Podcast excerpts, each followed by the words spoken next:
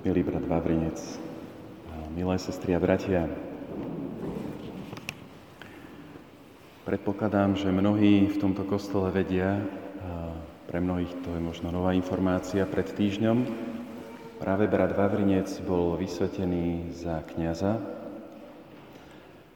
A keď si tak spomeniem, pred týždňom, tak dve hodinky pred tou vysviackou sme sa stretli s bratom Vavrincom, ešte s jedným spolubratom a už ani neviem, od koho zaznela taká tá otázka eh, dosť dôležitá pred vysviackou, eh, že na čo vlastne treba kňazov. Čo je ten hlavný cieľ, ten hlavný zmysel, že mladý človek sa rozhodne na celý život vstúpiť do tej kňazskej služby. Ja by som možno dnes chcel povedať eh, pár myšlienok práve, práve k tomuto, alebo viac menej jednu myšlienku. Ale dovolte mi začať um, tú moju kázeň vo Francúzsku. Je to už niekoľko rokov, čo rektor jedného francúzského kňazského seminára sa stretol s jedným našim spolubratom Dominikánom, tiež francúzom. A on sa tak trošku stiažoval na dôvody, ktoré uvádzajú tí kandidáti, ktorí prichádzajú do jeho seminára a chcú byť kňazmi. A on hovorí, že často hovoria takéto dôvody, že chcem byť, um, chcem urobiť niečo zmysluplné v mojom živote. Chcem dobre využiť ten čas alebo tie talenty, ktoré som od Boha dostal. Chcem byť možno ako ten či onen kňaz, ktorý ma inšpiroval. Alebo chcem pomôcť církvi v tej jej ťažkej dobe. A tento rektor seminára hovorí, že všetko toto sú dobré argumenty, dobré motívy, až by povedal, že obdivuhodné, že dokážu pohnúť človeka na celý život eh, k niečomu náročnému.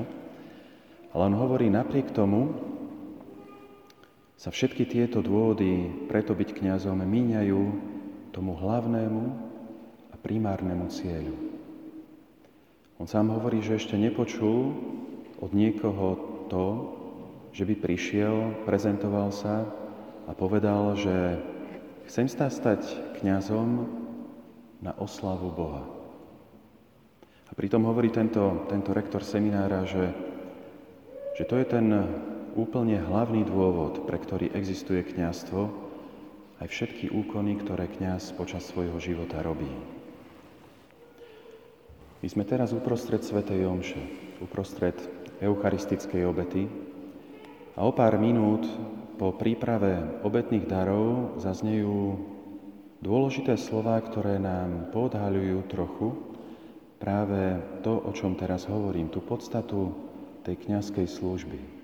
My ako ľud, tebe, brat Vavrinec, na tvoju výzvu, povieme, že nech Pán príjme obetu z tvojich rúk na chválu a slávu svojho mena a na užitok námi celej Svetej Církvy. Tá obeta, ktorú koná kňaz a iba kňaz, obeta Svetej Jomše, má dvojaký cieľ. Oslavu Boha a záchranu ľudu. Ale to poradie je dôležité. Tým prvým cieľom každej jednej Svetej Jomše je oslava Boha. A my to vo Svetej Jomši opakujeme niekoľkokrát. Spomente si, spomente si sami, na začiatku aj tejto Svetej Jomše sme spievali oslavnú pieseň na, e, na Boha. Sláva Bohu na výsostia. Pred Evangeliom, keď som vám oznámil, že sa bude čítať z toho vzácného textu, ktorý nám Kristus zanechal, sme hovorili Sláva Ti, Pane. Pri obetovaní znovu budeme hovoriť tie slova, o ktorých som pred chvíľočkou hovoril. Potom neskôr znovu bude tá veľká doxológia, kde my budeme hovoriť, že skrze Krista, s Kristom a v Kristovi, máš Ty, Oče, všetku úctu a slávu. Sláva Boha je prerastená počas celej tejto svetej omše. A prečo to robíme? Prečo je sláva Boha tým centrom každého nášho slávenia? Už preto, že v ňom napodobňujeme Krista, veľkňaza. On svojim životom, každým jedným skutkom oslávil Otca. Samozrejme, že napodobňovanie Krista nie je výsadou nás, kňazov, každý jeden človek žije na oslavu Boha a pre spásu sveta, svojich blízkych, pre spásu celého sveta. A ak človek dokáže Bohu dať svoj život, aby Boha oslávil, tak to je to ovocie toho krstného zasvetenia, ktorým sme si prešli my všetci. A my, kňazi, toto krstné zasvetenie rozvíjame takým novým spôsobom. Brat Vavrinec, ty od toho minulého týždňa to všetko tvoje konanie, každý jeden tvoj skutok bude robený práve takto, v napodobení Krista, veľkňaza, ktorý celým svojim životom prinášal obetu. A to nie len vo Svetej Omši, ale aj v iných sviatostiach. Sviatosť zmierenia, sestri a bratia, je v prvom rade oslavou Božieho milosrdenstva, oslavou tej bezhraničnej Božej lásky, ktorej nás Boh neustále príjma, takých, akých sme, slabých, ale nasmerovaných na Neho.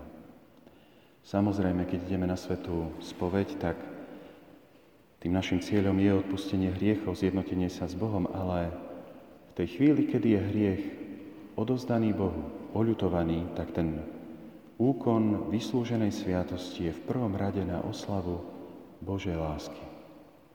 A to, čo pre dušu pri, platí pri sviatosti zmierenia aj pre telo vo sviatosti pomazania chorých. My vieme z Evanília, že sú choroby, ktoré nie sú na smrť, ale na oslavu Boha. Vtedy, ak ich dokážeme prijať vo viere, že Boh vie všetko o mojom živote a môj život je v tých najlepších rukách, v akých môže byť.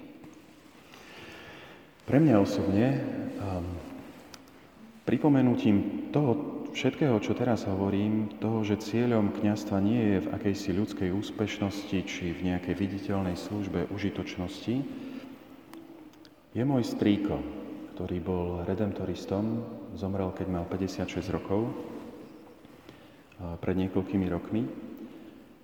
A on posledných 5 rokov bol, ležal celý paralizovaný na posteli a nemohol sa hýbať. V závere svojho života mohol hýbať iba neobratne ústami. A on na Svetú Omšu, keď chodieval, keď tak ho museli zdvihnúť, obliecť, vložiť do toho jeho vozíka priviesť na Svetú Omšu. Keď on slúžil Svetú Omšu, keď e, dosť neobratne, ale predsa vyslovoval slova premenenia, v tej úplnej ľudskej slabosti sa pripodobňoval Kristovi, ktorý, tak ako ten môj strýko bol prikovaný na ten vozík, Kristus bol prikovaný na to drevo kríža. A na tom kríži slávil obetu na slávu Otcovej lásky a za spásu sveta. Ešte pár rokov predtým, keď ešte slúžil na Starých horách, tak keď sme sa tak zdieľali, tak on hovorí, že občas v zime prišli do kostola iba dvaja ľudia. On a kostolnička, ktorá ten kostol otvárala. Ale tá svetá omša, ktorú slúžil on tam na Starých horách v tom prázdnom kostole, mala rovnakú hodnotu ako táto naša slávnosť, ktorú slávime dnes. A každá jedna slávnostná svetá omša. Lebo každý jeden eucharistický úkon, každá jedna eucharistická obeta je slávená na väčšiu Božiu slávu a pre spásu celého sveta. Druhý vatikánsky koncil vydal niekoľko dekrétov a jeden z nich je takou úvahou nad tým životom a službou kňazov. A on hneď na začiatku uh, hovorí tieto slova. Cieľom kňazskej služby a života je sláva Boha Otca v Kristovi. A táto sláva spočíva v tom, že ľudia vedome, slobodne a vďačne príjmajú dielo, ktoré Boh uskutočnil v Kristovi a dávajú ho najavo celým svojim životom. A teraz prichádza dôležitá stať o kňazskej službe. A tak keď sa kňazi venujú modlitbe a poklone, alebo hlásajú Božie slovo, alebo prinášajú eucharistickú obetu a vysluhujú ostatné sviatosti, alebo preukazujú ľuďom iné služby, pričinujú sa tým o väčšiu Božiu slávu a zároveň poznášajú ľudí k Božiemu životu. Každý náš úkon, či verejný, viditeľný, alebo ten v skrytosti, možno aj pred tými, s ktorými žijeme, je na Božiu slávu a na povznesenie ľudí k Božiemu životu. Preto tá veta, ktorú o chvíľočku my odpovieme bratovi Vavrincovi na začiatku tej liturgie obety, nie je náhodná. Ona vyjadruje podstatu Vavrinec tvojho života. Sláva Boha a dobro sveta. Ale v takomto poradí. Brat Vavrinec nám je dané veľké privilegium práve v mene Krista žiť a konať na oslavu Boha. A to jedinečným spôsobom. A dnes sme čítali, že kto má v tom evaníliu, že kto má, tomu sa ešte pridá, ale tie slova je dobré čítať ešte v, súvislosti s inými Kristovými slovami a to tými, že kto mnoho dostal, od toho sa bude veľa požadovať.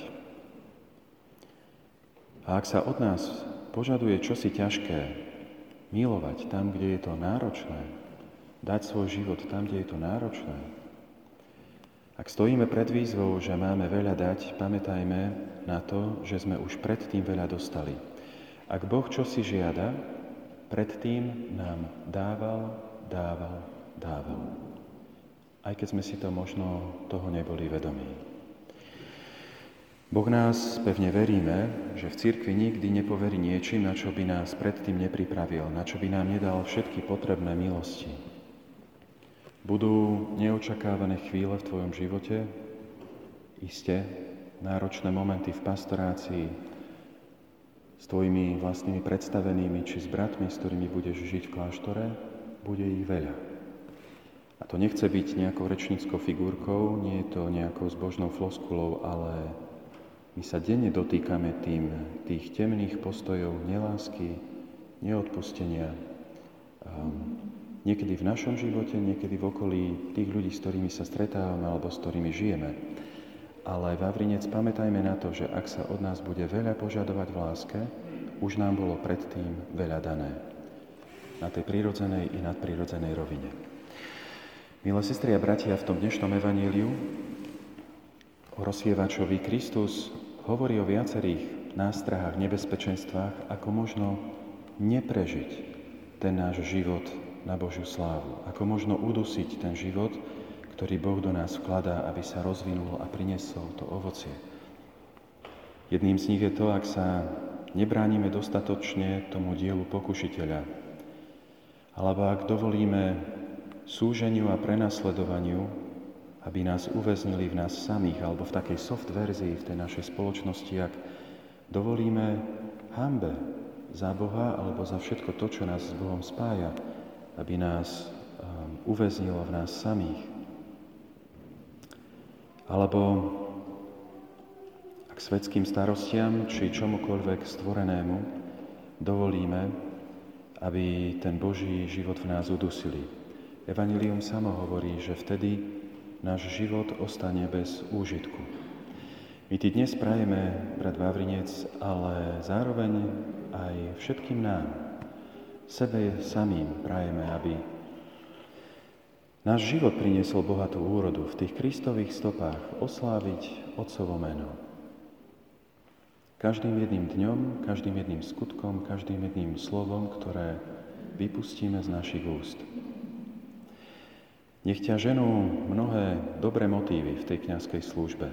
Budeš chcieť dobre využiť čas, tie talenty. Budeš chcieť pomôcť církvi.